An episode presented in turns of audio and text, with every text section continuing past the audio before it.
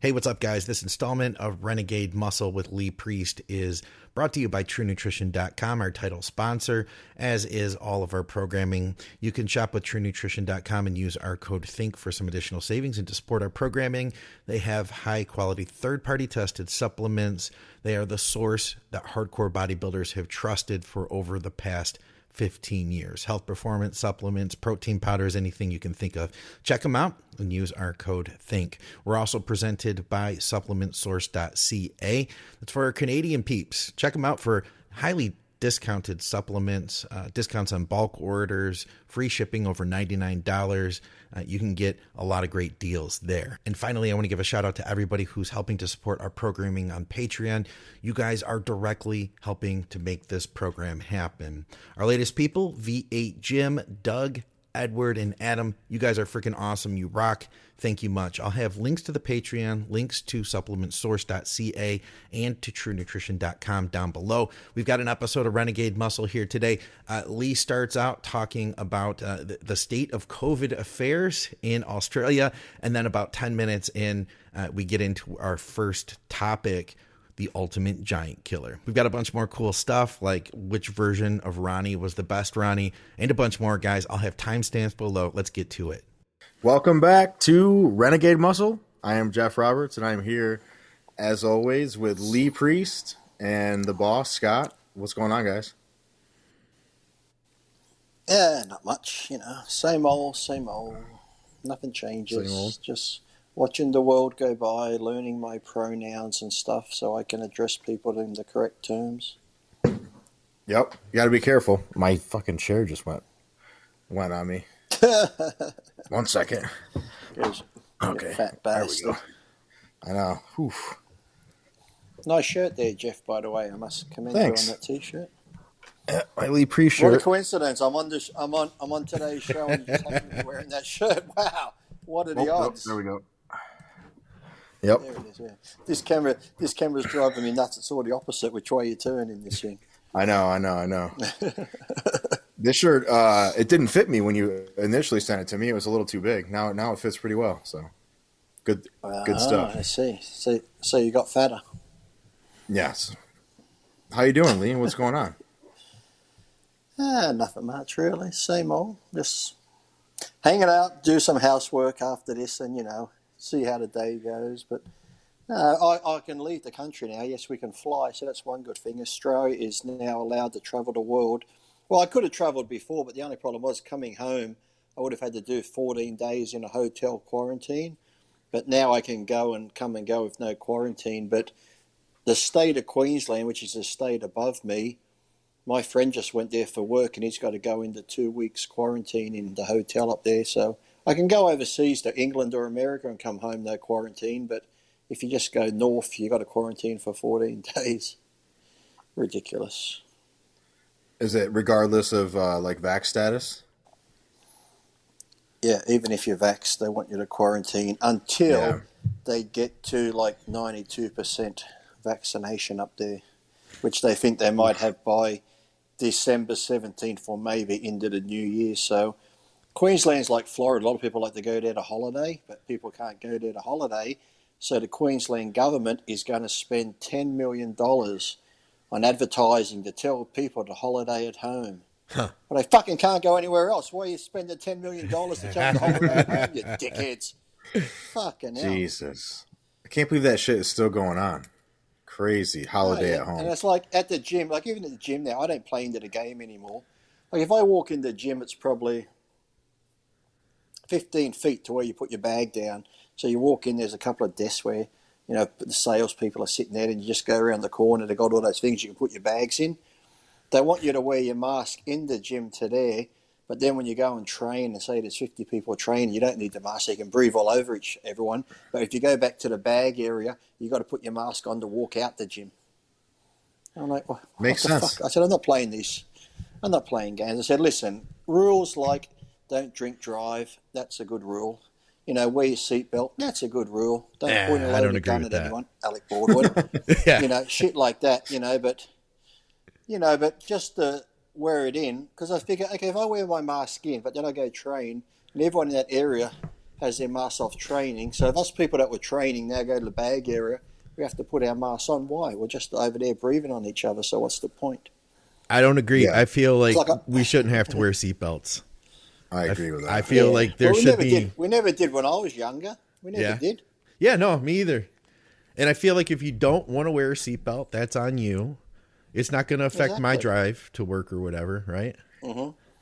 Yeah, as if There's also two people. People go. People go. Oh, well, then if you don't want to wear a seatbelt, we shouldn't have to help you. Or if you don't want to get the COVID shot and you get sick, then the medical profession shouldn't help you. Okay, then if you're a fat cunt, you eat a lot of food and you get obese, we shouldn't help you. If you smoke cigarettes and get cancer, we shouldn't help you. So yeah, if you have unprotected sex and you get some transmitted disease, we shouldn't help you. That's dumb logic, that isn't it? Some yeah, the only yeah, people that need true. help are if you if you end up like Biden, then you need drastic help. Until then, you're on your own.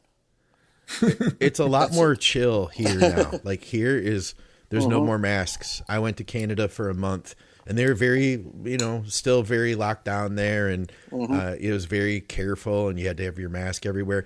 And when I came home, the first yeah. thing I did was go to the grocery store, and I almost felt like, am I supposed to wear my mask because I had been wearing it for like a month straight? But no, nobody's got masks on here anymore. Yeah, Canada's similar yeah. to here. Still, we're still sort of. Well, that's the thing. It's like here we still got the QR code. Did you ever have that where you got to check in? They did in Canada. I saw that at some restaurants. Yeah, yeah. Well, oh, I got okay. that here. Yeah. If I go if I go to the grocery store here, I got to use the QR code. Oh, even at the grocery store. I went in. Yeah, wow. I got to show the girl standing there. Look, I checked in like a good boy. Well, no wonder you're so pissed. when you leave. No wonder he's so pissed, Jeff. Fuck. yeah, it makes makes total sense now. That's and crazy. then you got to show and, and you got to show you're vaccinated. Like if I go to a big we've got like a shopping centre, right? You know, just the shopping centre. There's like three or four floors. You got yeah. inside. You got like the grocery stores. There's like Coles and Woolworths. That's where you buy your necessities, your essentials, groceries, and chemist shops. Anyone, if you're unvaccinated or vaccinated or had one shot, can go into those stores. So in a big department complex, you'll have everyone mixing in the major area. But let's just say, Jeff, you're unvaccinated you've had one shot and I'm fully vaccinated. We can all hang out there and have coffee. But if I want to go into, say, Just Jeans and you're not vaccinated, only had one shot, you two can't come in. Only I can go in there because I'm fully vaccinated. Even though we've been mixing out here, you can't come into the specialty stores. It's like, oh, man, it's ridiculous. That's pretty wild. Yeah, it's not like that here. Mm-hmm. I mean, we got, it sounds like we have more mask wearing than you, though, Scott. Like at the store, we probably get, it's pretty close to 50 50. But people with masks, to? people we have to, but you don't have to as a as a customer. It's oh. very few. The only places you have to are hospitals, yeah, and maybe schools or something like that. But like places like Vitamin Shoppe and fucking Walmart, you don't have to wear a mask. Yeah, yeah. Or but it's gym. like it's like suge- it's yeah. suggested. No, it's suggested on the door, but yeah. it's not like a you have to type of thing. Yeah, but it's probably like I, I said, I still 50, see 50, those. Maybe. I still see those idiots when I'm out walking sitting alone in their car with the mask on. I'm just like, really? You just yeah.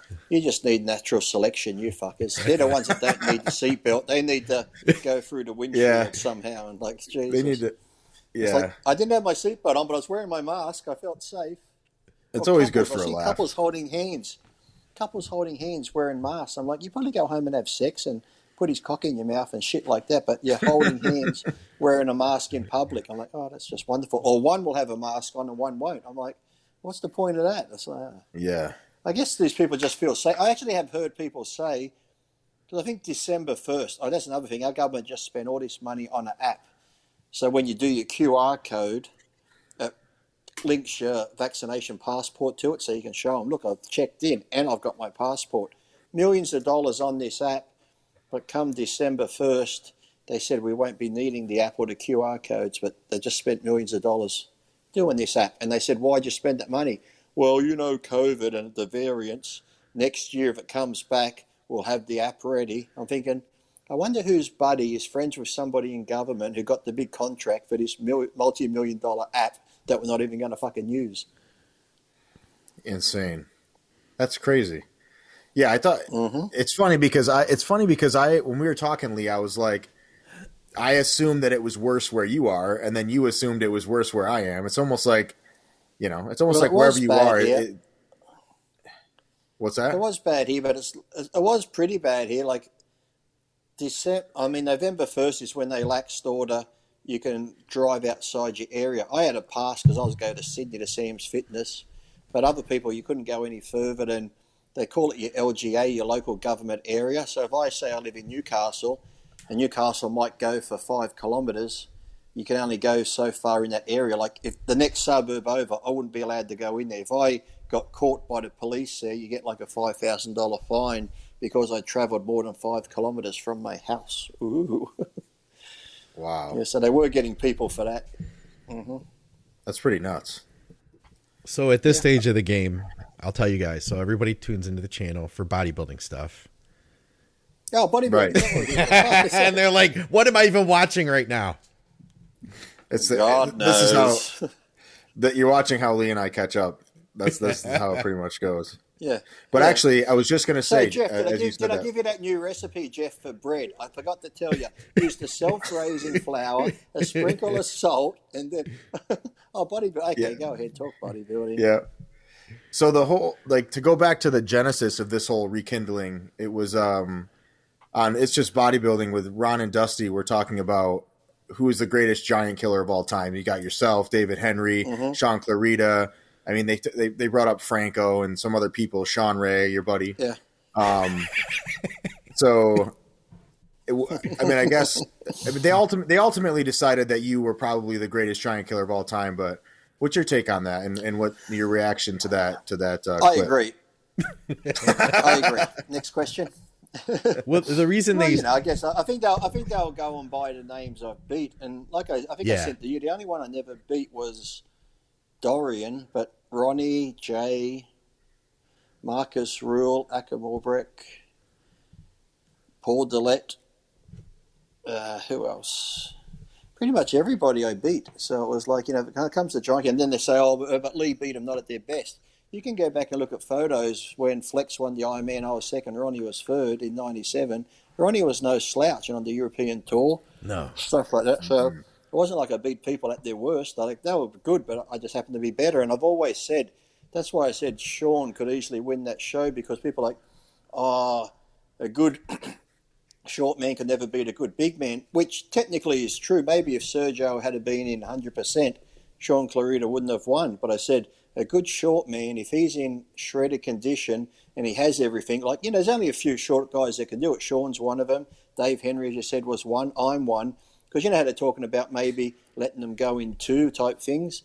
I said, well, that's good. Uh, and they was like, but that'd be too many people. I said, no, that's not every 212 guy can do the open. You know, Flex Lewis can because he'd be moving up, and Derek, I think, at some point could, but not every 212 guy can go into an open and dominate or even place and do well. There's just like those freaks in the 212, or I mean, even if the 212 wasn't there, you'll get a shorter guy that comes along that can hang. And like I said, if the shorter guy is in great shape, and any big guy could just be 98%. Well, look at you know you know Regan was still good, and so was Sergio. But you know, just the conditioning of Clarida, that's where your eyes kept going. And like you know, overall for his size, they say oh he's a smaller guy. For his size, like me, you know, pound for pound, his frame was filled out. He had the density, he had the symmetry, he had the full round muscles. His conditioning was there. So yes, on any given day, a shorter guy can beat a bigger guy.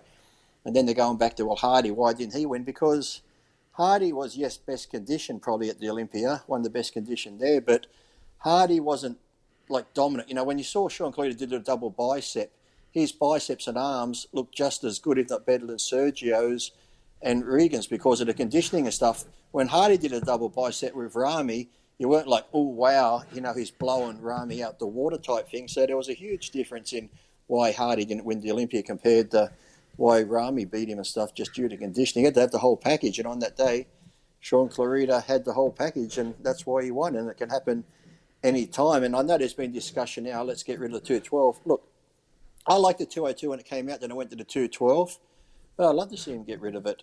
And they go, well, that's not fair to the other guys. Listen, the pros in the bodybuilding is meant to be the best of the best, and I'm sorry if you can't hang in the open and be up there with the best of the best, then too bad, too sad. You know, that's how life goes. You have like the pro NFL. You don't have some, or just to say running for the Olympics. You have like the guys, you got to qualify. You don't go, oh, hold on, wait a minute. these guys in the Olympics are running nine point something seconds into 100. What about the poor guys that only do 11? Should we have a category for them because they can't run as fast? You know, yeah. maybe yeah, they've yeah. got a little limp. It's like you can't keep watering it down. And sadly, I think that's what they're doing. They're starting to water things down so they can get more people in it. So if you're a shorter guy and you got the goods like Clarida, like Dave Henry, like Flex Lewis, like Derek Lunsford, and all those guys, you can hang with the open, then just have an open class. I'm sorry, but all these other guys go, well, what about us? Well, if you're not good enough, you're not good enough. You might be good at some smaller pro show with an open division, but the bigger shows, that's life. You know, we're trying to make all these categories now for people. We're seeing it with bikini, and then what figure, and then for whatever other class, and now wellness. Yeah. Like, yeah, just let's have a dad bod soon and everything else. Just keep watering it down so no everyone gets an award, no child misses out. Let's fucking just cater to everybody. It's like you want the elite of the elite in any sport. We don't have a dumbed down class for any other sport where okay, you're not good enough to make the NFL, but we'll start a new league where you don't have to be as big and fast and strong, but you can still, you know, play the game. Okay, so it's like just stupid. So I reckon get rid of the two twelve and just have an open. And hey, the good thing is the two twelve guys, the shorter ones, are going to come in conditioned. Yeah. And if people like Shaun Clarida come in conditioned to win or Flex Lewis, the bigger guys are going to go, oh, fuck, you know, this isn't just about size now. Huh. I think that will force them to come in better shape. You know, they won't be playing because, you know, when they come in big, everyone wants to be bigger and bigger, and they say, well, big guys always win. But when you have someone coming like that, Hardy does. Remember when Hardy did it? Was 2019? He made people look smooth, and your eyes were just drawn to him because he had that conditioning of the older days, and it wasn't about size. This year too. No one knows what you weigh. Yes, if someone comes on stage 290, wow, that's great, 290. But maybe that same bigger guy at 279, 280, you know, say 12 pounds lighter. Let's just say he's 290 on the day. He's cut, yes, he's big, he's round, he's full. At 290, let's just say 275, he dropped 15 pounds more. He's going to be shredded, but at 275, he might look 310. So it's like, you know, they're so worried about the weight when, and it's an illusion up there. The more shredded you are, the bigger you look. You know, Clarida, when you see him, he doesn't look 174. You'd think he's around 200 or more. So yeah, uh, yeah. So I think it would actually cause the bigger guys to get in better shape if they just said, look, there's no more 212. These guys are now doing the open. And some, as soon as some of those bigger guys start getting beat by the smaller guys, that's it. Crying yeah. in their little fucking hankies. I've never seen so much crybabies in this sport too. When people just comment now, it's like because you have so many podcast shows, like you probably do it. I know Nick Strength and Power. I know um, desktop bodybuilding Xavier from Australia. People just give opinions on placings now. I know Fouad's show does it all the time. And these people get so fucking mad at him just for giving a fucking opinion on how they look. Oh, yeah. they're a little bit off. You know, we're just judging by photos. And it's a subjective sport. If you can't handle that bullshit, get the fuck out. Yeah, they complain about yeah. depression and mental health and all this bullshit, which is another fucking bullshit crap. That's fucking life, people. Life's hard. It's not all rainbows and fucking roses. You're going to have bad days and good days. Fucking get over it. I got mental health. Beyond blue. Let's call up. Let's have a fucking depression day. Fucking wake up. It's life. Tough times build tough people. You fucking pansies. How yeah, do you really feel? How do you really feel, yeah. Lee? Let, okay, how do I really feel? Let me tell you. I hadn't really thought about the idea of not having a two twelve class. I mean, me either. I've heard people. I've heard. I've heard people pitch like having several classes, having like a you know a two hundred and under, then like a two thirty, and then an open, then having them compete. Like Fouad yeah. pitched that one time. But I mean, well, I don't know. Even, I mean, even it, get rid of the weight. If you're going to do that, I'd say go five seven under. Go by height. Huh. Five seven and under. Five seven and over. That way, under five seven, you can weigh whatever you want. So, oh, what, what's Nick Walker? Five eight, and he weighs like two hundred and what fifty odd. Or, yeah. Well, yeah, let's just say. Yeah. So let's just go go by height then. Go five seven under. So you can be any weight you want. If, if you're good enough to be two sixty at five seven, you're two sixty, and then have the taller guys, and then maybe at the end do what Franco and Arnold used to do: have the winner of the five seven and under in the Open. Yeah. Compete together. So yeah. just do it that way. Just like I said, just go back to one class. We lost Lee. I wonder. Uh, I think. I bet he got some sort of. Sometimes I've seen it happen where if you get messages, yeah, then it it freezes things up. Yeah, but I hadn't thought about that. It's it's interesting because they don't have a class. I mean, it's He makes a good point. He makes a good point that it's kind of a class for. Oh, there he is. Maybe. Sort of. No, I think he's gone. Yeah, you're right though. I you know what too? I would love to see I would love to see if if they didn't even do that. Imagine if they went back to the Franco Arnold thing where 212 competed against Open at the end. I think that would be awesome. That would be Why cool. not? Yeah. Yeah.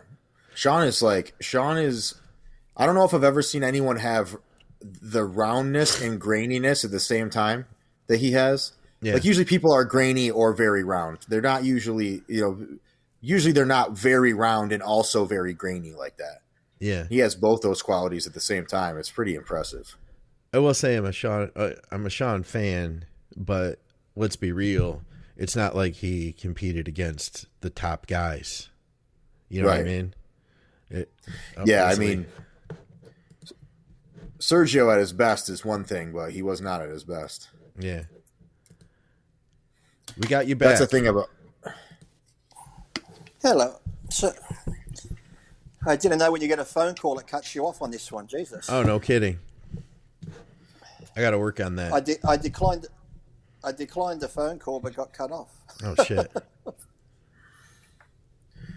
Well, yeah, we were talking about the idea of you know getting rid of the two twelve because, like you said, it's kind of there's not a class for extra tall guys. There's not a class for guys with wide waists. Like, like not everyone can. You know, what I mean, there's plenty of guys that are the perfect height for bodybuilding, five nine, five ten, that are just not put together in a way that's going to ever allow them to be successful. You know, so it's not you're not going to make it fair no matter what you do. But and I think No. I think Sean could be top ten, maybe. You know, he could be top ten if he if he came in good. I think for sure. Easy, easy. He'd be tough if his conditioning and just his shape and the muscle bellies that he has. Him in that condition he was in, easy be top ten. And there might be a couple more. The guy that got um fourth at that show, he was a two twelve guy as well. I forget his name. So Yeah. there are there are a few there are a few standouts, like I said, because they're gonna because the two twelve guys are generally shorter and more compact and have that round muscles to them. And we always know they you know conditioning's not a problem for them. So I think if they come in in that condition, like I said, it's going to force some of these bigger guys to come in condition once the the shorter guys start beating them. And they'll be like, oh shit, this shouldn't be happening, and it will force them to, like I said, pull their finger out because, like I said, it doesn't matter if you're coming in winning and you're not 99 or 98 percent, and that sort of was hard. You figure, well, I don't really need to do anymore until someone better comes along. As long as you're winning shows at 98 percent, why should I go to 100 percent if I don't need to? But if someone starts pushing them, and then it's going to be a whole game changer, then, isn't it? Because we all know the taller guys. I won't say bigger because Sean, for his height's just as big. So Yeah. let's just say the taller guys really don't like it. Really don't like it when the lighter weight guys beat them. Yeah, certainly not. you know that better than anyone. Yeah, exactly. I think going back to the giant, like the greatest giant killer discussion, I think that some people, when they're thinking about Lee, they think about like things that aren't his placings. Like I don't think they realize that he was like top five of the Olympia, top six multiple times. He was you were seventh, you were eighth, like you were top eight like six years the Olympia. People, Mhm. I don't know, I don't know, I don't know that people realize that. Like they think about your arms and your personality and all this shit. They don't. I don't know if they they understand how well you did at the Olympia level and like Yeah. th- well, those I guys. used to have. I, I used to have um, on bodybuilding.com would have all the contest stats. So if you went back to like '93 and all- up until 2006, and you saw all the shows I was in, and then I even forgot. You know, you start looking through the names who I beat. I'm like, oh fuck, I forgot I beat that guy and beat this guy and competed against that guy. When you start looking through the list of names and shit, people go, oh fuck, I didn't know you beat him. I didn't know you beat him. I didn't know you beat that guy. It's like, yeah, you know, I think they forget. Lee or uh, what actually when it came up on it's just bodybuilding, Ron made a reference to when you think about the giant killer, you think of like he was referencing David from David and Goliath. He talked about how you see Mhm. the small guy with the with the slingshot, and Lee. I mean, the, the analogy to that is Lee. You you beat Kevin Lavrone or Lavroni on Mhm. Glenn and Winnie, isn't that right? Yeah. Climbing yeah. Windsor. That's the thing. Uh, yeah, I made that analogy too. It's like to be a giant killer, you got to slay the giants because you can win a 212 class and the 212 guys can weigh more than you, but they're not giants. You know, as big as I was, no one ever said, fuck, Lee Priest is a giant. They say Lee Priest hmm. is a freak. You know, if David had climbed, I mean, if Jack had gone to the top of the beanstalk or David and Goliath, if the guy he had a slayed with the slingshot was the same height, they wouldn't have said, "Oh, he killed a giant," would they? So it's like, you know, I always yeah. make the analogy: you can't be a giant killer if you're in the two twelves playing with the dwarfs. So you got to fucking go on out and climb the beanstalk, which Shaun Clarida did, and now he's in the giant killer club. So as long as you're competing with people your own body weight and stuff, that's not a giant killer. That's just, you know, you're, you're the best. You're the For best sure. shape in condition Smurf. That's all. So who would you give ch- second place to, Lee? In the giant killer discussion, would it be Sean, Shawn Ray, Shaun Clarida, Dave Henry? Uh, Dave Henry, yeah. See, Shawn Ray, even I know, like when they talk about giant killers, but even when you talk about giant killers, it's very rare that Shawn Ray comes up as a giant killer. I don't know why. Whether right. Shawn Ray always adds a few inches to his height, who knows, and to his cock, but we won't go there. But it's like according to Dexter. Knows, but say, exactly. According to Paul Dillett too. Paul Dillett time he goes, he should be embarrassed to be a. He's an embarrassment for the black race. Paul Dillett. hey, don't call me racist. That's coming from Paul mm. Okay, so I'm just saying what he told me. Yeah, but yeah, he's never really because you've had Franco, you've had Franco, I'd say Labrada. We forgot about Labrada. Labrada yeah. would be up there because he was competing against a lot of a lot of big yeah. guys in his day and stuff. So he had like, well, he never beat Lee Haney, but all the other people he beat, Mike Christian and yeah, he came tons close. of big. Yeah, there's you know lots there. So I'd say Labrada would be up there too. And like I said, Sean, yes, Definitely. he's in the club now, but you know, Sean will have to do a few more shows and that to go down as one of the top guys. I think it's you know to be a giant killer you can't just do one open show. You'd have to do it for years and years. And Sean, in his conditioning, I can see he's going to be slaying a lot more giants to come if he sticks to the open classes and stuff like that.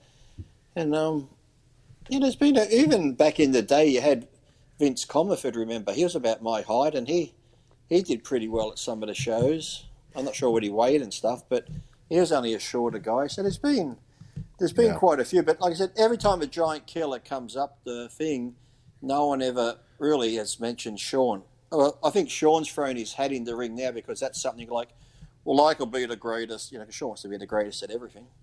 And remember, you brought up Sean's name. I didn't. I saw some bullshit show not long ago. Someone sent me the link where they talked about Sean and I. And Sean's like, Lee always brings me up just so he can stay relevant. And, you know, Lee just needs the views and the publicity, so he needs to mention me to get that. I'm like, God. Oh, really? Fucking hell, Jesus! Yeah. Talk about put tickets. Definitely. Talk about put tickets. Wow. He's been using that line for years. For years.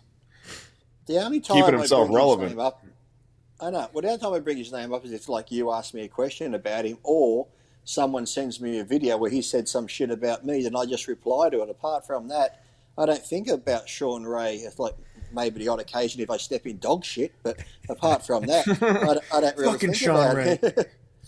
yeah, fucking he's on my he's on my shoe again, isn't he? So. Uh. yeah, he was good though. He was good. I think maybe they don't think yeah, of him because well, he's kind of borderline, like two yeah, two hundred and twelve pounds at five six five five six. Like I don't know. He's not really I don't know if you could consider him a giant killer. He was a little bit bigger than like the other guys we talk about. Not bigger, but you said taller and heavier. Yeah. Well, like I said, as a bodybuilder, I've always said, you know, Sean's one of the greatest. You know, when he's, I think, was it 96, one of those, he should have had an Olympia title and stuff. But, you know, as a bodybuilder, yeah, as a bodybuilder, 94. you can't fault him. Yeah, as a bodybuilder, you can't fault him. You know, he's he had the nice shape, he had the muscle bellies, and that his conditioning was pretty much 99% always on point. So, you know, as a bodybuilder, you've got to give it to him, you know, but as a human being, he's a cunt. What more can you say? That's it. yeah, there you go. Summed it up nice. Yeah, that's it. Um, how's your training going, Lee? Uh, it has its moments. It's like after the last neck operation, things felt like they were going good, but now the good shoulder, because God knows what, six and a half years it's had to compensate for the shit side, now it's as sore as crap. I'm like, oh, have I torn something in that one now? So mm. I'm not sure. I go, might have to go get it looked at or get a scan on it because you know it's bad when your good shoulder's worse than what the worst shoulder was before. So yeah, you know, just, you still... it's just old age. Do you use a bar at all, like a barbell, like to do pressing or anything like that, or is that kind of out of the question? I prefer dumbbells. I tried bar not yeah. long ago. If I just stick to a plate or something, it's not bad, but it's just getting it in that yeah. positions. No, nowhere's comfortable. Whereas a dumbbell, I can move it around or yeah. stuff like that. Yeah, the bars, bars pretty much. If I even tried doing squats again now, because I haven't done squats for so long, just getting my arms back behind the squat bar. I'm like, no, oh. And when I put the bar, when I put the bar back, I got to try and pry my shoulders out from under it. Like, oh Jesus, this it's, ter- it's terrible. Uh, like, God, how, how did this get so hard? It's like, oh. Yeah, there you go. Are you training? I think training's training's overrated. shouldn't, shouldn't do it. Are you training at yeah. the gym then, or do you train from home, or what do you normally do? Uh, I was at home for three months because all the gyms were shut, but now yeah. the gyms are back open. I go back to the gym a bit so I can use some machines. Because at home I was just doing all the basics and stuff, even though I've got dumbbells and barbells at home. But now I can sort of go to the gym and use a bit of machines and break it up a bit. So helping the joints a little bit more using a machine or two. I got to ask then. So I know like, so Ramy right now, like over uh-huh. in the Middle East, he's like a god basically. You know like everybody over there is like so into him. And i'm i'm thinking with you having been the biggest bodybuilder that ever came out of australia how often do you still get people that are coming up to you and like oh dude it's lee priest like freaking out?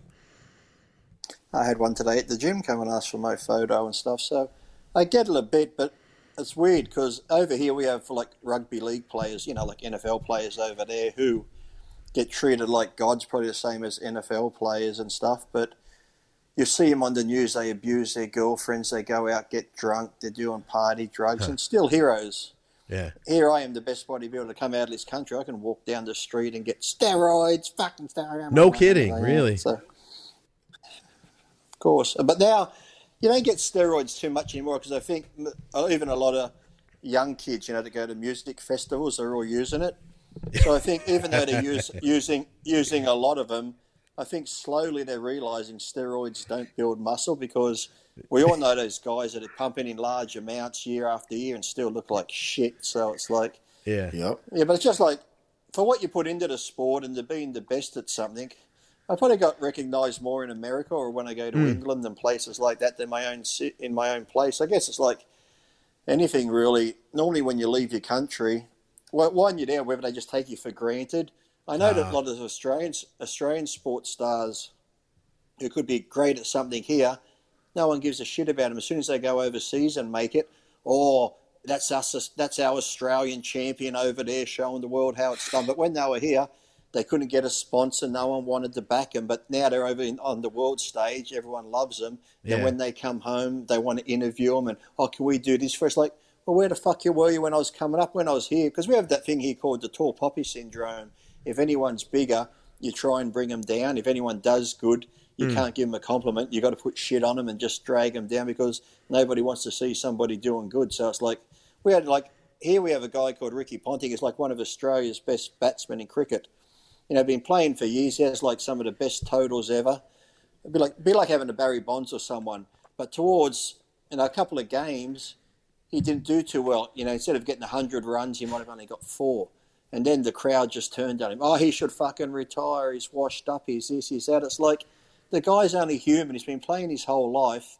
You can't be 100% every time. You're going to be a little bit off. I said, do you think these athletes sit in the locker room going, I'm going to deliberately go out there today and just fuck this up? It's like he's going out the bat, same as in baseball. If you're going out the bat, you could be a greatest batter, but maybe the bowler or the pitcher is having a better day than you're having that day. So you know what? Yeah. But just the way we even have teams here. We had Parramatta years ago. They were like a rugby team. They weren't doing well. Whereas I see in America, you have baseball teams that haven't won games for fucking years, but the crowd still supports them. They still love them. They get behind yeah. them. Here, Par- Parramatta didn't do good for a couple of games, so when Parramatta comes on the field, even their supporters are fucking booing them. I'm like, mm. well, that's good for morale, isn't it? It's like. That's interesting. We, we kind of have the same same type of stuff here, honestly. The whole like, you know, people, you know, armchair quarterback sort of thing. You know, oh, well, we get very... that here. That's the thing too. Yeah, that's the thing too with the armchair quarterbacks. It's like I got friends that do that. Oh, you fucking idiot! You didn't see the ball coming. How the fuck could you not see that? Yeah. It's like, well, wait a minute. That guy sucks. That that guy's on a field. He's on a field. He's breathing hard. His adrenaline's pumping. He's got his team, the other team. He's at fucking eye level, so all he sees is people. You could have three people here. The guy behind them has the ball who's going to throw it. So he's got a split second. Somebody move. He suddenly sees the ball and catches it or drops it. Oh, yeah, why didn't you see that coming? Mr. fucking armchair at home sitting there with 20 fucking camera angles all around the fucking field. Yeah. I saw that ball coming. Yeah, of course you saw the ball coming. There's 20 cameras on it for you to fucking see. He's down here at eye level. He's got a he's got to see it in a split second. He's got a split second reaction to either catch the ball or miss it. He doesn't get a replay. Go well. How could he not see that on the replay? And so it is sort of shit. So yeah. I always laugh at you know the people that think that they can do better, but they're just sitting at home drinking their beer with their big fat stomachs. I, th- I think it's the yeah. same thing with bodybuilding because you'll get guys that are like you know, Brandon Curry should really work on his legs because he needs to bring mm-hmm. those up, you know, so that he can be as big as Ramy. Like, yeah, Brandon. Like, Brandon might have thought of that. Yeah, probably. Yeah, it's like the thing. the thing is, that Brandon has good legs. It doesn't matter who you are. Yeah, he does. When yeah. you stand beside, when you stand beside Ramy, your legs aren't going to be super impressive because Ramy's legs are just big. The thing you can do with Ramy is if you've got nice shaped legs or really cross striated legs, like somebody like Kai's legs when Kai was in his best shape with feathers. They were, to me, yes. that would look more impressive than Ramy's. Like Ramy's are big, yes, but you get someone like Kai's legs or even Phil Heath in his best shape, they'll put Ramy's to shame. Once you see all that detail and all the feathers across them, then Ramy's yeah. legs will be big, but they'll be like, oh, Ramy's legs are big, but they're looking smooth next to somebody like that. So yeah, it's like everyone's like on about his legs, but yet overall it's like shit. And then I said, I'm sure if you look at the people who are saying that about Brandon's legs, you look at their picture and they've got legs like this, or they don't even train legs, or it's some board short competitor. It's yeah. like, oh, shut the fuck up. It's like, we yeah. talked to Chad Nichols the other day. He was saying, I didn't know anything about this. I don't know if you guys did. He said that that Ramy was going through some personal stuff this past year, and they like a lot of the year he wasn't even training so instead I, of, do, did you hear about that, Jeff? I've heard things about that. I heard somebody said I don't know I who it know was, but somebody it. said that he somebody said that he trained for th- he only trained for three months. I can't remember where I heard that. Like literally, the everything uh-huh. was only in three months. Huh. I, it, it, may have been on Fouad's podcast or no, actually, it might have been. I think it was Giles on MD talking to. Uh, yeah, he was talking to Milos in a recent show, and uh, yeah, they talked. He had heard uh, Giles had heard that he only trained total for three months. But I don't know if that means like in the gym, like was he at home doing stuff? Who knows what, or if if that's even true at all. But well, it was one of those things where Chad said it was like they kept checking back in once in a while, and then Chad said like, okay, we can do it, but we have to start now, and we can't yeah. miss anything. You know, like this is this is last minute now. For mm-hmm. sure, for sure. Well, that, I mean, well, like I said, I, that, that makes sense. I thought it, I thought it, I thought he looked good at the Olympia, but to me, the year before he looked much better. I thought so and too. to me, if, and and the thing was, I thought Brandon had made enough improvements, and I like Brandon's shape and the way Brandon flowed. To me, I just thought Brandon had done enough to beat him because, as good as Ramy was, it wasn't like that clear cut wow. Yeah, you've got it in the bag. Whereas you'd see in the past whether Jay Cutler at his best or Dorian Yates or Phil Heath at his best come out yeah. of Ronnie Coleman as soon as they come out, you're like, okay, let's look for second and third. It's lights out. This yeah. time, yeah. yeah. it's like when you see people like Ronnie in that, or like I said, Phil Heath, you're like, okay, no one's beaten these guys. Whereas Ramy, if he slips a little bit, he is beatable. You know, whereas the other guys were so dominant.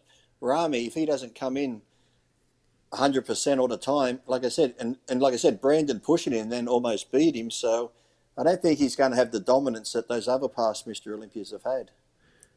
I got to ask a question I, again. So Lee, did have you ever did you ever have a year that was like that where you're like, oh shit, I don't know if I'm gonna make it. I you know this year, and then you pulled it together yeah. in a short period of time. No, I never pulled it together. I did that when okay. I had the long hair and did did the hmm. Olympia. remember, remember that one? It's like I think you, oh, three, oh, oh three, right? Oh three. Yeah, yeah. I didn't up. want to do it. I was just going, like I said, to do a show, you've got to be hundred percent on everything. Yeah. And I was like dieting one week, and then I'm like, fuck it, I'll go eat McDonald's. No, I've got to do it. I'm not going to do it. Yes, I'm going to do it. And then I finally just said, fuck it, I'm not doing it. I'm not doing it. That's it. I haven't got my mind in it. It's a waste of time. So that's when I put on, I think, get big boards back down and other boards that I'm not doing it. And man, I got so much abuse. We're your fans. We've brought tickets. We're coming to see you, support you. You can't let us down. So I'm like, oh, fucking hell. So now I sort of, okay, let me try again. So I got back into the dieting. I'm going to do the show. I ended up doing the show. And then I got messages on the boards how the fuck could you go on stage looking like that? We come to support you, and that's how you turn up. I'm like, oh, you can't win. no kidding. Was that this year? I think I got a couple pictures here. Oh, that was big. Yeah. Uh, look, look. Now, even now, even though I didn't really diet for, I was eating McDonald's. That's not bad shape. really. it's still one of the freaking best bodybuilders in the world. Damn. Yeah. Look at how, that. How long? That's for eating. How long was this? Uh, you, that was 2000. No, how I long mean, was my diet? Yeah, yeah. Like how long when you finally like decided like okay, I'll stop eating McDonald's. Oh, probably six weeks. You're kidding me. But even then, but even then, I wasn't mentally into it because you know, if you're not mentally into it, I'm just going through the motions, and your mind yeah. is is more powerful than anything. Yes, you can diet even if you were 100 percent strict for 12 weeks or 16 weeks. You could diet strict for those weeks. You could take your drugs. You could do your cardio. But if mentally you don't have that same thought hmm. process, I've seen guys right. do that, but if they're not mentally positive, your body just won't respond. And because even though the last six weeks I was doing the dieting and everything else, my mind was off like, yeah, I'm just doing this to go through the motions to do the show. You're not going to look your best if your mind's not there. So, so, so the half of it, I always found get ready for contest is more mental than physical. Like the training, the dieting, yeah, it might suck in the cardio, but it's pretty much easy keeping that mental focus and you know just thinking you know how you're going to look on stage you got to do this you got to do that. That's more draining than anything so, so it's just a head game the whole right. time. Yeah. What'd you think of the competitive season this year? Did anyone surprise you? Were you like following anything specifically uh, or what'd you make of the whole i think uh, I think Nick Walker has been doing good. He's been looking great and stuff like that. Even though Yep. People going about the veins and that, you know, when it first came out. But you know, that's old news. That's old news now. Move on, people. It's like, yeah, you know. But yeah, I think Nick's been doing good. They haven't really been. I was expecting more from Bonac at the Olympia. I thought he might have mm. came out and shocked us a bit. But yeah, I don't really. The thing I don't understand lately is now, whereas like, and people have said, I think if Lee Haney said in one show, you know, it comes to muscle conditioning and that density and stuff they got it from training more regularly, whereas now a lot of guys, you know, they train a bit less. They might use a bit more gear, but they don't train like for an hour or two. It might be 45 minutes. And then they might only do one show a year or two, because I know there's a lot of people now who did the Olympia. I'm not doing nothing now. The next year's Olympia, I'm going to, but it's like the more shows you do, yes, it's hard the dieting and stuff, but yet you get better each time. You learn your body more. Hmm. You get ready for more shows. It's like imagine if you're a boxer and you only fought once a year. You're not going to be as crisp as someone who maybe did a boxing show every three or four months because you're going to be more on the ball. You learn more. Your whole training aspect's different. Yes, even though you take an off season for 12 months to get ready for next year's Olympia, you can bust your ass, but it's still not the same training that goes into contest training where your eating's on point, you know, everything's on point, your gear could be on point, everything you're doing is so on point, your body just responds. And people go, well, that's just too much on the body. I'm like, fuck. I said, 97, I did 11 shows that year. Yeah. Majority of times I do four, I do four or five shows a year. And it didn't tax my body. My blood work was fine. My kidney, livers were fine. Yes, if you're fucking doing crazy shit, abusing drugs, then you probably can't do four or five shows a year. If you're taking such a large amount that you need to give your body time to de fucking tox, that's where the bad shit comes in. But if you're using sensible amounts and you're using, not abusing, there's a big fucking difference here. So you could do yep. more shows, but I think sadly now the chemical side's getting a bit way out of hand. That you know they just can't. They oh we can't peak for that many shows. Why not? If, hmm. Even when shows are close together, I find when shows are close together, it's easier to keep your contest shape. You can have an off day here and cheat a bit and do this, but if you're in shape, I found the closer the shows were, the better I got. The more I stayed in shape, but I don't know these people now. I don't. It's yeah. just weird. I, like when you guys did those European that... tours. Oh, those yeah. things, those were nuts, man. Those were, I think, some of the best moments in our sport, honestly. And I feel like, yeah, I, I, I think, I think one, yeah, one European tour. I think we did seven shows in nine days. So you're just on a plane, going from one place Holy to the next cow. place. You'd come off stage, you'd come off stage, get about five hours sleep at four in the morning. You're at an airport, hopping on a plane, flying to another country. By the time you get off the plane, it could be afternoon. Get to the hotel, unpack, straight to the venue, compete, back to the hotel, eat a meal, wake up next morning, go to the airport, get on another plane. So, yeah, what do you do about food? America, uh, generally, the, the promoter would have food there, but sometimes it wasn't the best food. You just sort of made do. By the fourth or fifth show is when Paul Dillett and Vince Taylor and I in Helsinki found a Chinese restaurant. we said, "Oh fuck it, let's just go Chinese." but even even after doing that, I was still placing third, and Paul was fourth. And then the next show, he was four, third, and I was fourth. And I remember Milos was getting mad because he saw us eating Chinese and hamburgers, and Milos was like, "Fuck, I'll take more diuretics," and we're still beating him. So it was like, oh, no. yeah, but I just yeah. think guys now are just the more you do, you're going to learn more and just get to know your body. Just doing one show a year, yeah, it's like I said, it's not it's not the same. And you know, just training more. This whole overtraining bullshit, I've never believed in because hmm. if you're eating correctly, you're resting. You're a fucking pro bodybuilder. Seriously, apart from go and train once a day in the off season, what more you got to fucking do? You go on Instagram or Facebook, put a few posts and shit like that. It's not like you got, you know, the old days if you didn't have a contract, you'd have to go out and work a nine to five job, then do your training and shit like that. Yes, you could get tired then, but if you if you can put in a two hour workout, two and a half hours in the morning, and now you've got 24 hours to your next workout. In that 24 hours, you've got time to sleep, you've got time to eat. You can take another nana nap during the day. You can sleep through the night. You can take your fucking Tren, your Deca, your Dynamo, whatever you need to fucking repair. So you can take all these drugs and you're going to go, oh, I think I'm overtraining. I'm going catabolic. How the fuck are you going to go catabolic when you're eating all the food you want and taking drugs and you got probably 20% body fat? What, you think the you're just going to eat your muscle away before the body fat goes? So there's so many excuses now that people just make. Whereas you see Arnold in the day, sometimes they train chest twice a day and all this sort of stuff. So, like I said, as long as you're getting the rest in, you're getting the proper nutrition, you're taking your special supplements, you're not yeah. going to overtrain. So, mentally, you could get tired, sure, but you might get burnt out mentally. But physically, the human body can take a lot of fucking punishment before it fucking totally gives in. But like I said, if you're getting everything needed to keep fueling it, you're not going to fucking break down unless you've got a small injury or something you've got to take care of. But if you're firing on all cylinders, you especially can keep pushing your you, body. You know, especially pros. Like, yeah, I, yeah. I had asked Brandon Curry a f- few years ago because he when when he it was I think after he won the Arnold, and I asked him like, what did you what has changed, and he said that he had always listened to the podcast, he had always listened to how everybody said you needed to really make sure you rested, that rest was the most important uh-huh. thing, and that he didn't want to overdo it. And then he went to oxygen and he realized, like, you know what? I'm one of those guys that I can't overdo it. The more I do, uh-huh. the better is. And I guess not like you know our quote unquote average humans. We might not be able to handle that, but you guys uh-huh. like Nick Walker, guys who are the best in the world.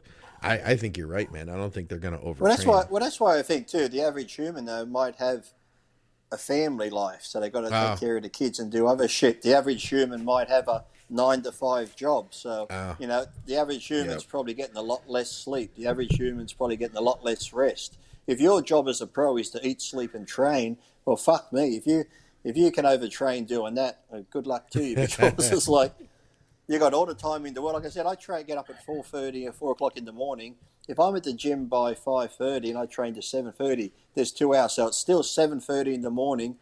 I got all morning still. I got all afternoon and all evening to rest, sleep, eat, do whatever. I got to the very next morning to just rest and do whatever. Yeah. So it's not like I'm going to be tired or worn out. It's not like I've got to leave the gym now and go do construction work and build homes all day in the hot sun and shit. So yeah, the average person right. probably could overtrain, but just because they're not, and you'll probably find that is too because when you got a normal job, you're not going to get all those meals in. You've got to eat what you can when you can. You've got to get a protein shake in here or there. Whereas a pro bodybuilder, you can sit down to six, four meals a day, and just have those meals and the resting. And like I said, and then all the gear you need and stuff like that. So I just think that you know, I just don't believe in a lot of shit. And I think too, people listen to their gurus too much and not themselves, and don't trust in themselves. And I know Ian Valliere brought up on the podcast. He goes, "Oh, if you ask Lee Priest, he'd say you don't need fucking gurus." I was just going to bring that up. What I really said. It's not what I really said. I just asked the question the Ian on the buys and tries thing because he's on there talking. I said, "Look, Ian, I've asked this to a few people. I just said, why?" Like I said, you get Chris Bumstead ready, and each year he's improved. He's won three Olympias. He's your brother-in-law. You do his training, diet, and gear cycles, I presume. He comes in great shape. Why can't you do that to yourself? And it's like I said, no one knows your body better than you. And he's like, well, that's why, Lee, because I know my body so well, I can relay that information to Patrick. I'm like, but why would you have to relay that information to Patrick? It'd be like me relaying it to you, Jeff, then you, Jeff, going, well, Lee, here's some chicken breast, eat that. Let's just say Jeff's a guru, and I come to Jeff and say, get me ready for a contest, Jeff. And you've prepared other people. You'd say, okay, Lee, here's a drug cycle. Here's how to train. Well, I've been training for 30 odd years. I should know what to fucking do. It's like some of these people say, you know, I'm not picking on Patrick or anything, but just to say Patrick or Hani, they say to Hani, I need to bring up more upper back. And Hani goes, well, maybe you should do some more of this. You've been training 15, 20 years. You don't know how to bring up upper back. You don't know how to work your fucking traps a bit more to make them grow. Or if you think, shit, I need more leg sweep, what do I do? What do I do? Hold on, let me ask my guru who has no fucking legs. Let me ask him how to get more fucking leg sweep and shit like that. So if I go to Jeff and Jeff says, okay, now Lee, here's your diet. You might say, Lee, what foods do you like? I say, I like potatoes and rice. Okay, I'm going to do you up a diet. Here it is. And I go, okay, well, shit, I've eaten that before. I eat it. Then Jeff, next week, we'll go, how you feeling? I'm feeling a little bloated, Jeff. Uh, well, maybe cut the 200 grams of rice back to 150. See how that goes. I could do that myself. Yes, I agree with when you get ready for shows, the last month or so, mentally it's the worst because you think you look shit. So you need someone there for that. So I've always said if you've got a great training partner who's there to push you every day, meet you at the gym, if you've got another set of eyes, either your training partner, your girlfriend, your wife, or just a close friend where you have those days you feel like shit, they can say, No, you're looking fine. It's all in your fucking head. Or you have those days where you think, Fuck, I'm looking great. And he goes, Mate, you're still fucking smooth. Knock this shit off. Go do some more fucking cardio. Yes, you need people for that just because of that mental game you play with yourself. But when it comes to the training and the diet and drugs and shit, nobody knows yourself better than you.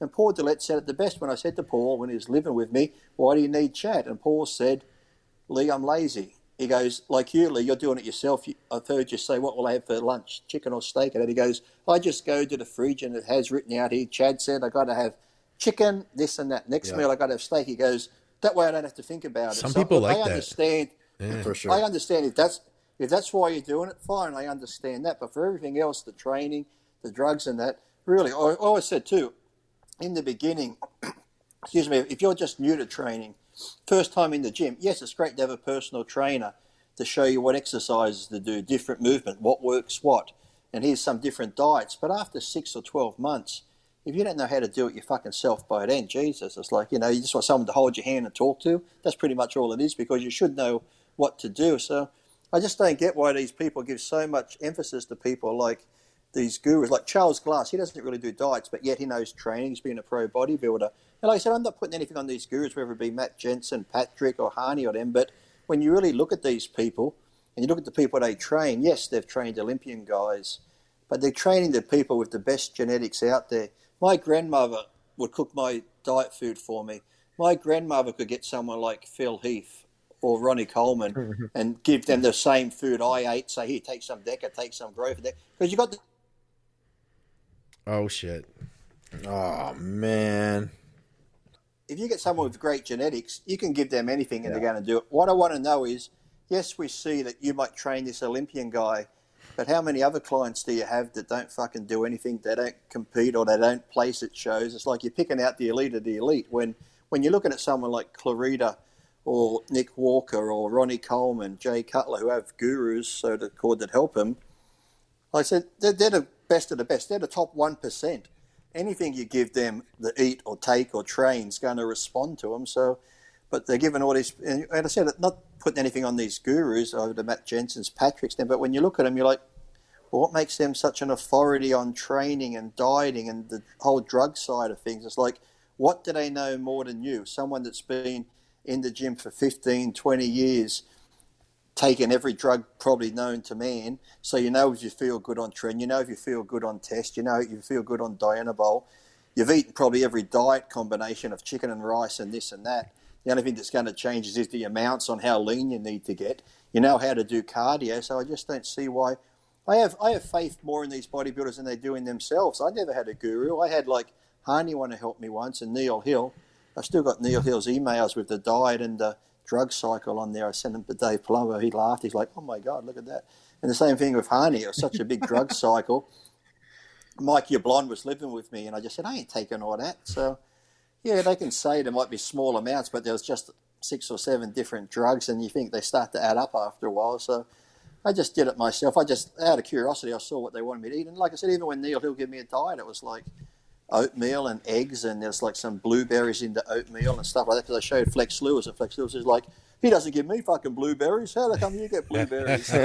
so it's like yeah, I think a lot of if you stick to the basics, a lot of times stick to the basics, you can't go wrong with the basics when it comes to training, dieting, drugs. Stick with the basics; it can't go wrong. Take notes of when you eat something, how you feel, energy wise, how you look.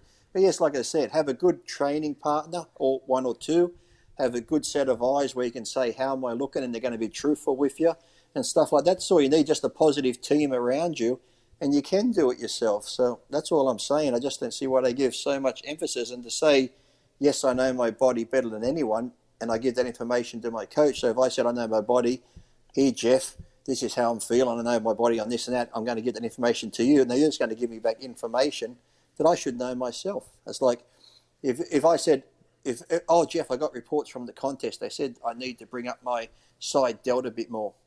Jeff, what should I do for my side delt? And you say, Lee, how about you do some more side lateral raises? oh yep. fuck! Why didn't I think of that? Jesus, side yeah. lateral raises. Oh my god, is is this a new exercise, Jeff? I've never heard of this before. It's like I don't get it. It's like oh, and you just do seven sets of seven at the end of your workout.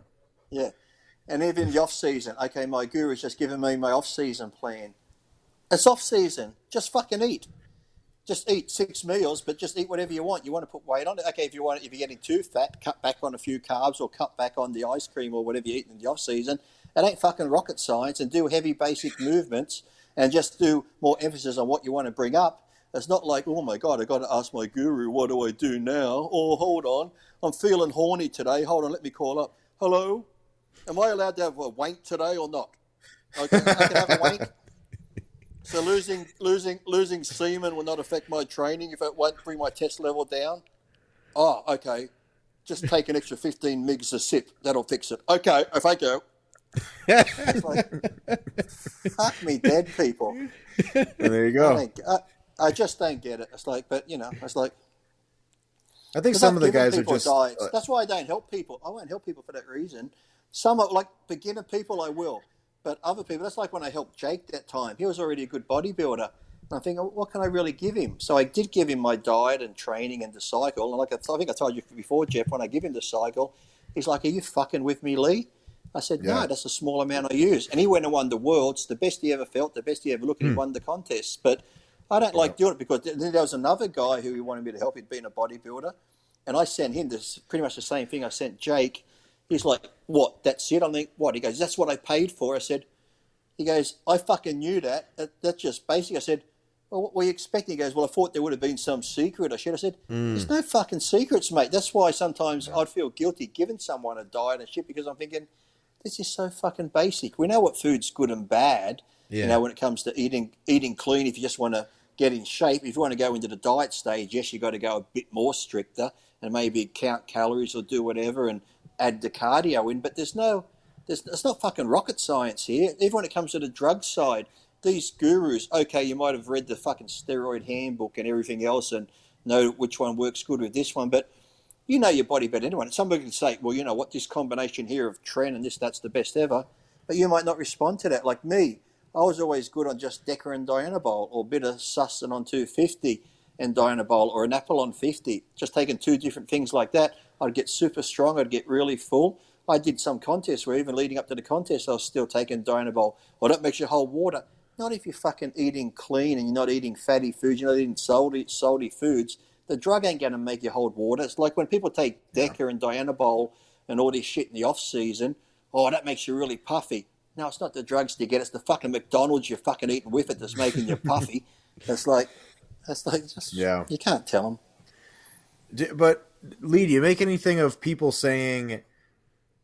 you know, in favor of coaches, just saying when you're close to a show, when you're a month out or whatever, and you start to you're starving, and you're just mm-hmm. you're you're so anxious about the show, and you you're not mm-hmm. eating anything. Like it's very difficult to make good judgment calls on your own physique when you're looking. Because I yeah. know even I think even Scott's run into that where you like you took it too far.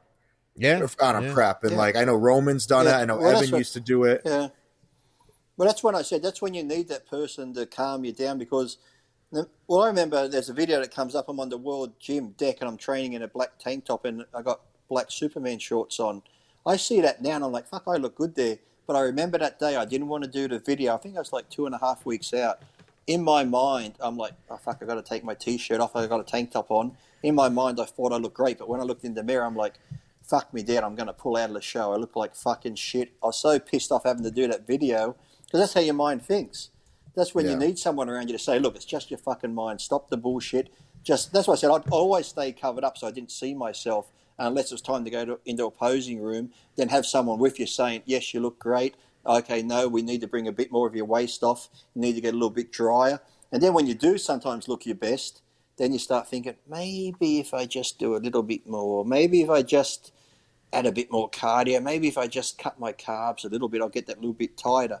No, don't fuck with it. If you're looking great, don't go fucking doing anything fancy or anything like that. That's where you need, like I said, a good training partner, a good support team, just to be that second or third set of eyes, just to keep you on that thing. Because I said it's all mental that last say month.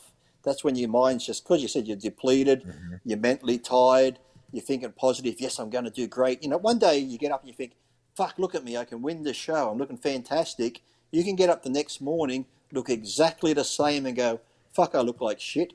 And someone would go, you look the same as yesterday. No, I don't. I guess it's similar like when you get these girls who are anorexic and they say they're fat, and you're looking sure. at them going, you're, you're yeah. fucking skin and bone. What do you mean you're fat? So that's how your mind gets when you're a bodybuilder.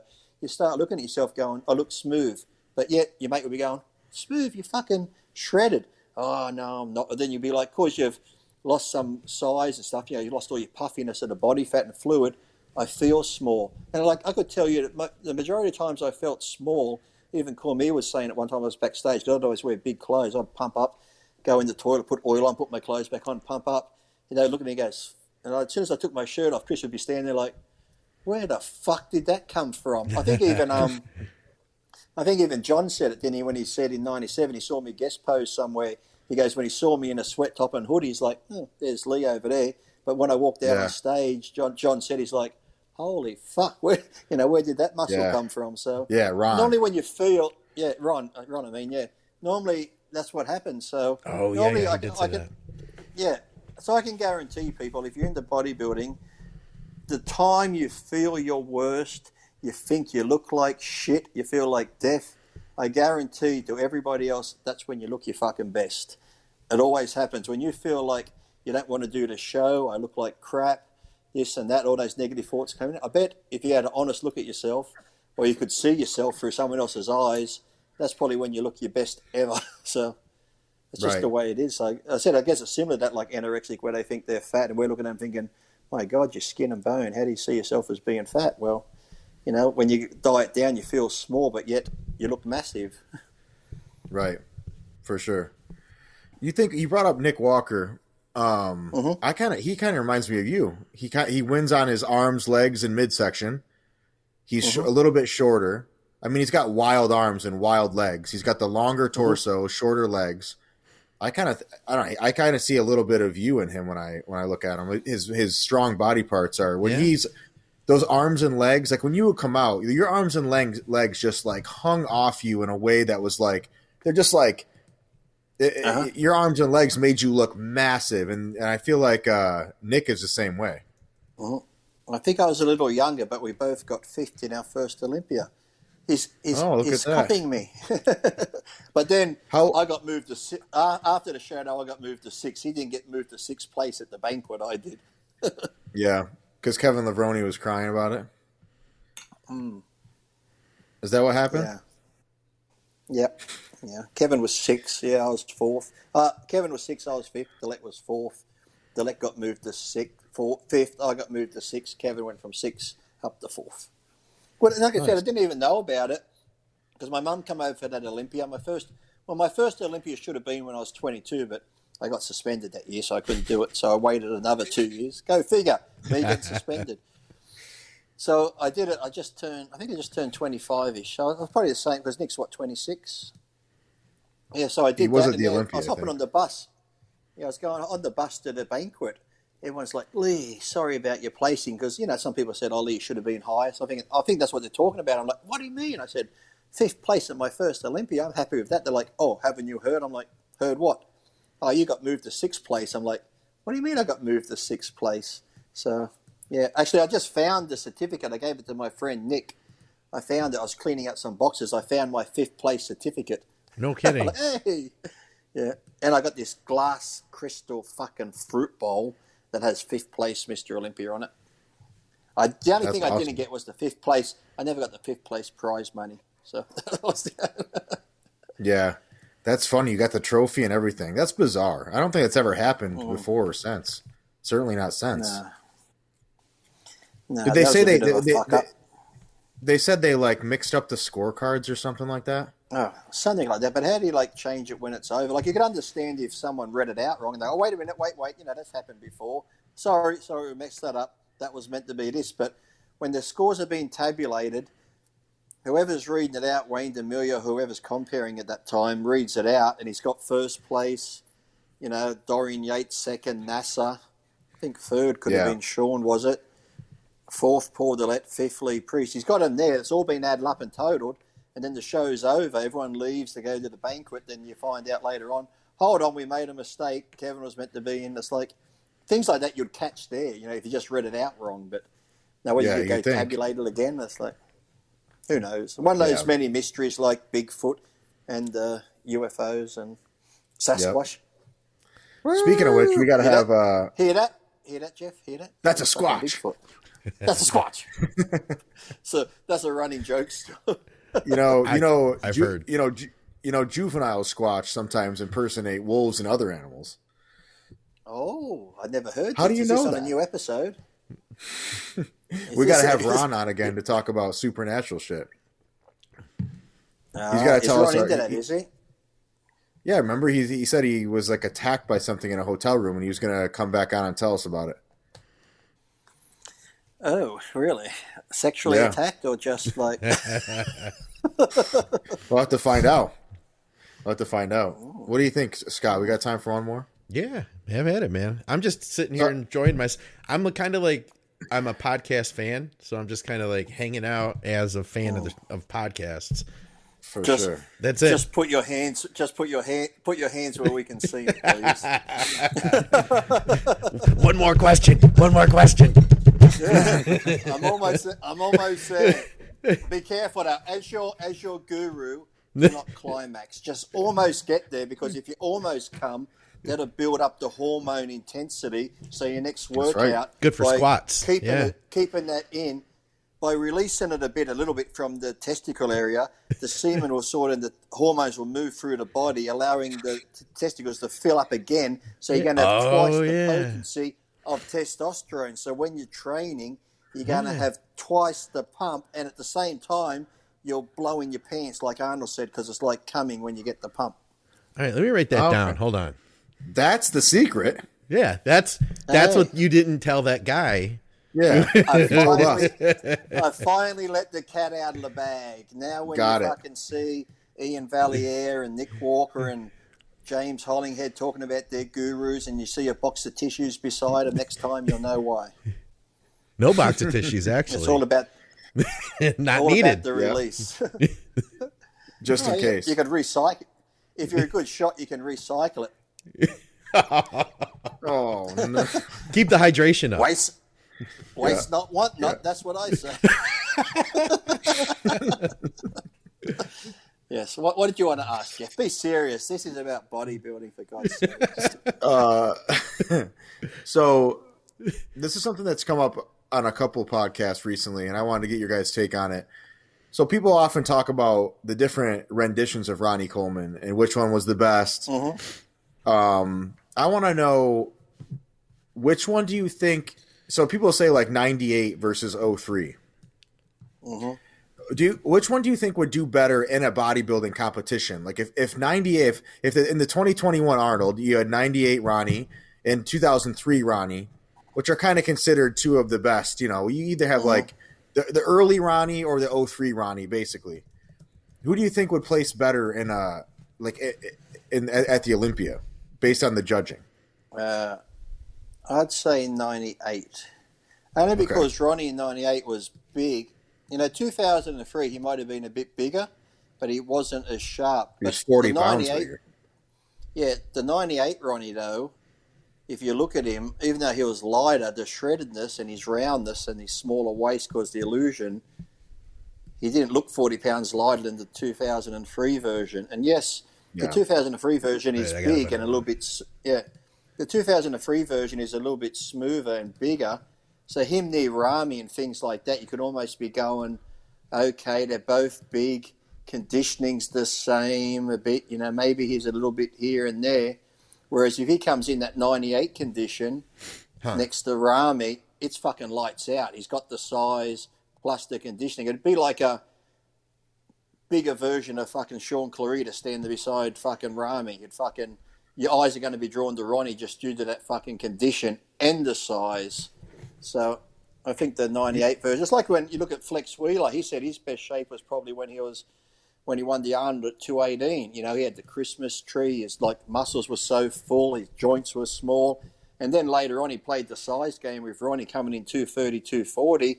Yes, he still looked great, but he looked more impressive at that lighter body weight just due to that illusion. So I think Ronnie in the 98 version, no one, no one would touch him like that because he's just got everything. Whereas if he comes in 2003, there could be argument. Well, conditioning, they're pretty close. If Ronnie comes in that condition, no one's going to come near him so, with the size he had with hmm. it. So What do you think, Scott? I don't know. I mean, I feel like I can see what you're saying. I'm going to pull that picture back up. He's got that crazy condition in 98, but I'm looking hmm. at like his back and how much more density it has hmm. in 2003. Well, I think I think that I think that back shot too, though, he hasn't got it fully out, like he's pushing back. Oh, Whereas yeah. 2003, I think he's got it pulled around and flared it. It's hit a little whereas bit back, better. is, yeah, yeah, I think I think 98 is still squeezing it back it's a a bit. It's posing like- issue. Yeah. Yes. Well, I think you know you know when you do your back shot, you sort of squeeze it back and then pull it. Yeah. It looks like he's still pushing Oh. pushing it back a bit. Yeah, I mean, I'd say that no matter, I, I'm, I'll, tell, I'll say this: always, I always go with condition. Then, you know what I mean? Like if you guys have, if you have guys that are going to be a similar size, then I would err toward condition. I feel like I though, don't think it, he was. do you think any any Ronnie would lose though? Like any good Ronnie, you know what I mean? Would would lose? I don't, I don't don't, I don't even, think- even well, like I said, even the 2003, it could be a bit closer, but I still think he would win. I think he like would he'd still win. kill. I, I think 03 Ronnie would absolutely kill Ramy. 03 Ronnie was. I don't think he was in worse condition then. He was absolutely. He was like peeled out of his mind in 03. He had a little bit of a gut, but like even if you look at the 03 pre, if you look at the 03 show on video, like Ronnie wins every pose by a mile. He even wins the ab and thigh. Because if you look at Ronnie Ronnie 03 compared to Ramy, Ronnie 03 had a much smaller waist than Ramy does. Like from the front, Well, think- like much more narrow. And there and Ronnie I- I was I think think, I think Ronnie like- was significantly harder than Ramy. Signi- in, in 03. Hmm.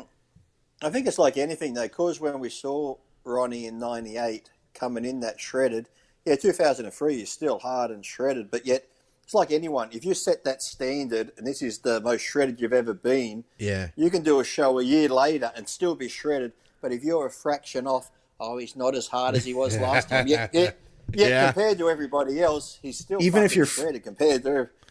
Even if you're Yeah. 40 pounds of muscle bigger, Yeah, they still they still put it on You're like, oh, but his conditioning was a bit back. Yeah, he was then better, bigger, so- but he didn't get in shape this year. Yeah, because they're going to always I don't judge think- you from the best they've ever seen you. You you could be the best on stage that day still. Oh, but it was better before. That's like, oh, fucking hell. It's like, as I said, it's like you're picking hairs. It's only fine, small little things, but they're always going to do that. And then some people Yeah. too. There were some competitors who could be that little bit off and still win, but then you get somebody who could be a little bit off and place fifth or sixth and not even make the top ten. You're like, well, how does that happen? You know, it's like Yeah. you see some guys who will just be a little bit off but still look great and get marked down for it, and somebody else could come in a little bit off. And you know, Flex was like that. Flex could come in a little bit off because of his shape and symmetry. Yeah, yeah. Oh, but you know, ne- next week he'll be better. But he's saying fucking next week. This is today. How's he look today? There was a few competitors that could get away with it. Yeah, but anyone else, if they did it, eighth place. You're like, what happened? I mean, It's those little guys bit with off. the really that- good shape. Those guys with the really Yeah. awesome shape that can do it. Like if Brandon Yeah. comes Like in Lee. a little bit off, yeah, or or like a guy like Brandon, if he comes in a little bit off, you're like, ah, I'd like to see him harder, but he could still win this show. You know, Yeah. Well, what's his versus name? sure. I always found what's his name was like that. Um, Cedric and um Cedric, yeah, for sure. and, and Sean and Sean who won when he won the thing. oh, Rhoden, yeah, Rhoden. yeah, two Yeah. real Rhoden. big shape Like, guys. yeah, when, when they're Yeah. when they're on, they're on. But if they miss it by a little bit, it seems for some reason to be a lot. You know, they Yeah. still look great symmetry wise and shit, but yet that little bit of a slip looks a lot looks a lot on them for some reason. Whereas, guess like I it said, some can get away with it, some don't. I couldn't Yeah, imagine true. a guy like Hadi if Hadi didn't bring it. You know what I mean? Like his conditioning. Mm-hmm. If he didn't have that, I think Oh, he would yeah. he would lose it. You know what I mean? I know. Oh yeah, he'd, he'd, he'd be moved right down. Well, well, sadly, we're sort of seeing that with Bonac because Bonac Hmm. still looked good, but you know he, he wasn't as best we've seen him, and he got pushed down. Because I wouldn't say some of the other guys were better. Like Nick was way better and stuff like that, and you know then they go on with things like see, there's a good example. People say Labrada shouldn't have beat Nick because Nick's conditioning was better. So whether they just judge Labrada on his shape more than Nick. But you know, they're two different body types. And this is where you know the sport's so subjective. It's Yeah. hard to pick one over the other. You know, Nick still looked fantastic. Yes, Labrada has nice shape as well, but Nick's conditioning was better. So I probably would have given it to Nick over Labrada. I would have changed those placings around just for that fact. But you know, you got to give it to people who, you, when you see the guys that have busted their ass dieting. I'm not saying Labrada didn't diet hard. I'm sure he did, but if you miss your peak and someone's that little bit more conditioned and still has the size, you should go for that because, as I said, you've got to have consistency. You've got to have condition, condition, condition. You can't have condition, condition guy. Next guy a little bit smooth, and the guy next to who places again is conditioned. You know, you can't Yeah. keep going back and forth. It's like when you'd see some guy win a show who's got beautiful shape and symmetrical. The guy that gets seconds, big and blocky. The guy that gets thirds, beautiful and symmetrical. You're like, well, Yeah. shouldn't it be the guy that won symmetrical, or the guy that got third who has similar shape second, and then the blocky guy third? You're going from, I hate to say the apples and orange bullshit that people say. You're going from an apple to an orange back to an apple. So it's like, wouldn't you be, you know, That's, going that's a down Shawn Ray. That's a Shawn Ray thing. Apples and oranges. He says that all the time. Yeah. Uh, everyone's been He sure everyone saying it after the last Olympia, weren't they? Apples and oranges, apples and oranges. Why can't we pick Yeah, it up yeah, with fruit? yeah. Why can't we say bananas and pineapples? The fucking just It's say like a something ban- different. yeah. Because really, really, if you're colorblind, an apple and an orange might almost look the same, apart from the skin texture. One's smooth, one's a little bit lumpy. But if you go banana and pineapple, you can see the fucking difference. Okay, so let's. They're both apple and orange are both round. If you're blind, you might be like, "Oh, this is just the rougher skin. It could be a rough apple." and this is a, an apple. But if you go, oh, that's a banana, oh, that's a prickly pineapple. So we're going to get rid of apples and oranges and go to bananas and pineapples. How's that? As long as you don't use grapefruits, because that fruit has been destroyed for bodybuilding. Yes. Well, you know, gra- grapefruit's not bad with a bit of cream on top. With what? Bob loves Cream it. Bob brings that shit up Actually- any actually- chance he gets. Oh, Does he? oh, he thinks that. Bob oh, Chick, yeah. that's the funniest joke ever, doesn't he? He bring. I mean, he brought it Well, up my at, at new, a press um, conference. I You're kidding me. out a new protein. Pa- yeah, you didn't see that? No, Yeah, I didn't. You know, I was going to bring. Now you've ruined the 100%, yeah. surprise. I was going to bring out a new protein powder, grapefruit with cream infused flavor. You know, like the um, orange popsicle, the orange popsicle, dreamsicle, was Yeah, it? Orange those are good. dreamsicle flavor. Yeah. Oh It's yeah. a- similar to that, but it's grapefruit flavor with infused cream taste. Yeah, some like it, some don't. It has like a bit of a, it's like um, kettle corn, bit sweet, bit salty, you know. yeah, opened the tub, it smells a bit like chlorine, but you know, who knows? bit of ammonia smell. Oh man. I don't think I'd buy Ruined that. it now. Jeff, it's all about how you look, mate. You got to eat and drink yeah. for nutrition, not taste. Okay. Yeah, yeah, for sure. But yeah, um, yes. I, yeah, I think it's interesting that people think the '98 Ronnie would beat the 03 Ronnie. I just don't see it. I think the 03 Ronnie, like that, people laughed through the entire prejudging because that Ronnie was so huge out. and dominant. well, any if you hit if you had a lat spread, a back like front lat spread, back lat spread, you could hear a bunch of people in the audience laughing out loud. I mean, he had Dennis James on one side and Jay on the other side, and they both look like small and fat next to him. But well, soon he was well, the way we got um what's his name? Zuckerberg are now talking about all this new stuff they're going to have with these like what was he talking about? Where they're just going to have images and you can have all this like you know like hologram type shit you know where it look like somebody's really there but they won't be there or different backgrounds. Did you see all that? The, this latest stuff he's meant to be coming out with and this whole new technology where you could huh. just have someone stand there and they're not there and you can have them say and do anything huh. Joe Biden I don't, I don't think he's really there it's like fucking so imagine if they can do this in a couple of years' time, you'll be able to get all the digital video and that off Ronnie Coleman '98 and 2003 and project them there and have them compete side by side. Hmm, that'd be awesome.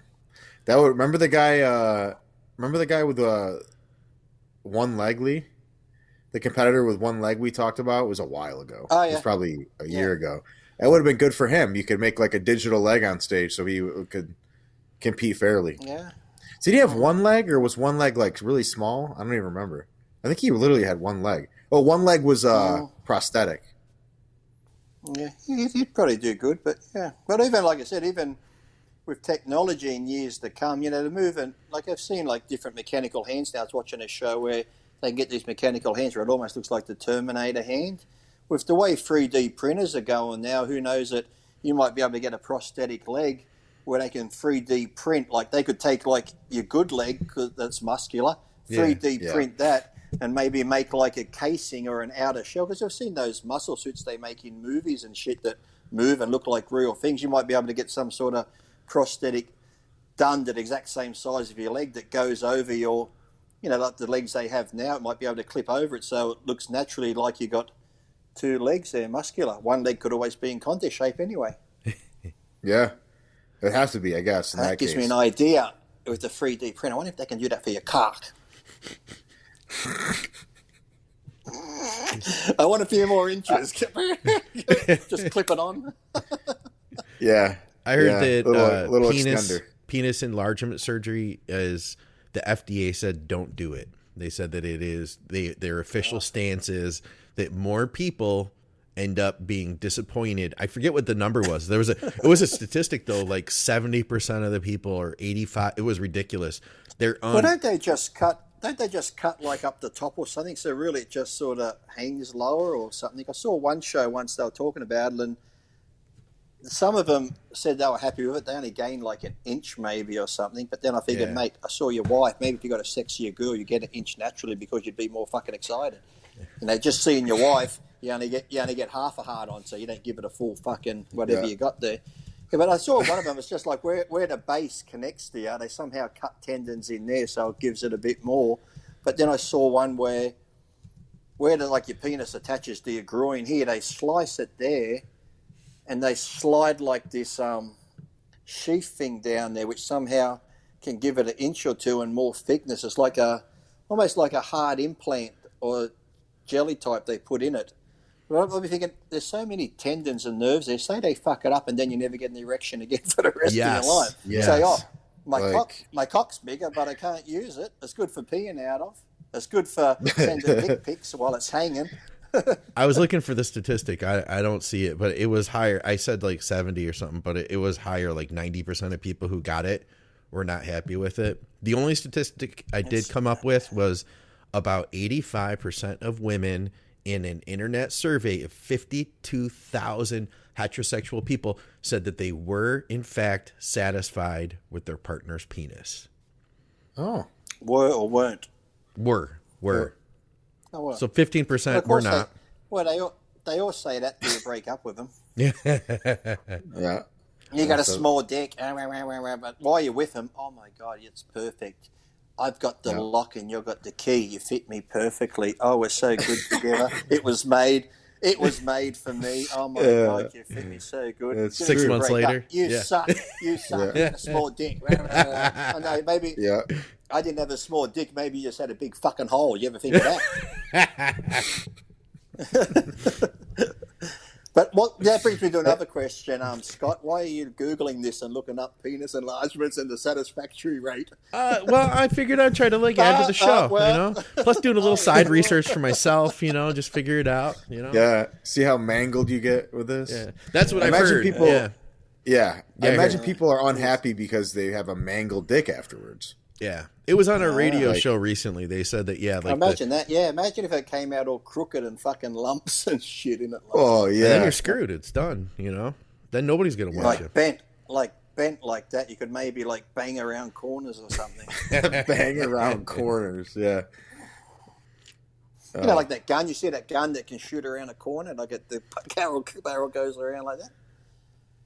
I haven't seen that. That's so. interesting. That's Scott's. That's Scott's yeah. uh, neck of the woods. Yes. No. That and penis enlargements. That, Scott? I will. Yeah, there you go. What more, what more could you want? Guns, He's all distracted now by that. Guns, ammo, and penis enlargements. That's what we're all about. Yeah. That can be your that can be your new magazine. Guns, yeah. ammo, and cock. The means magazine. Fully loaded. Fully loaded. Oh, I'm giving out ideas here. This could be that's a good. Uh, magazine. Yeah, that's good. I'm write that down next to my training notes. yeah, it's brilliant. Yeah, see, you're welcome. All right, boys. What do I'll, you think? I'll, I'll go to the, I'll go to the gun range to get all the gun information and photos. You can yeah. get the other ones, Scott. you can go to wherever you got to go to get the other pictures for the magazine. oh man, yeah, I like it. All right, everyone.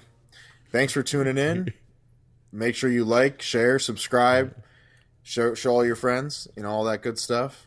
And uh, you guys have any closing words? Yeah, you can get no, penis enlargements nice. for fifteen percent off if you use the code THINK.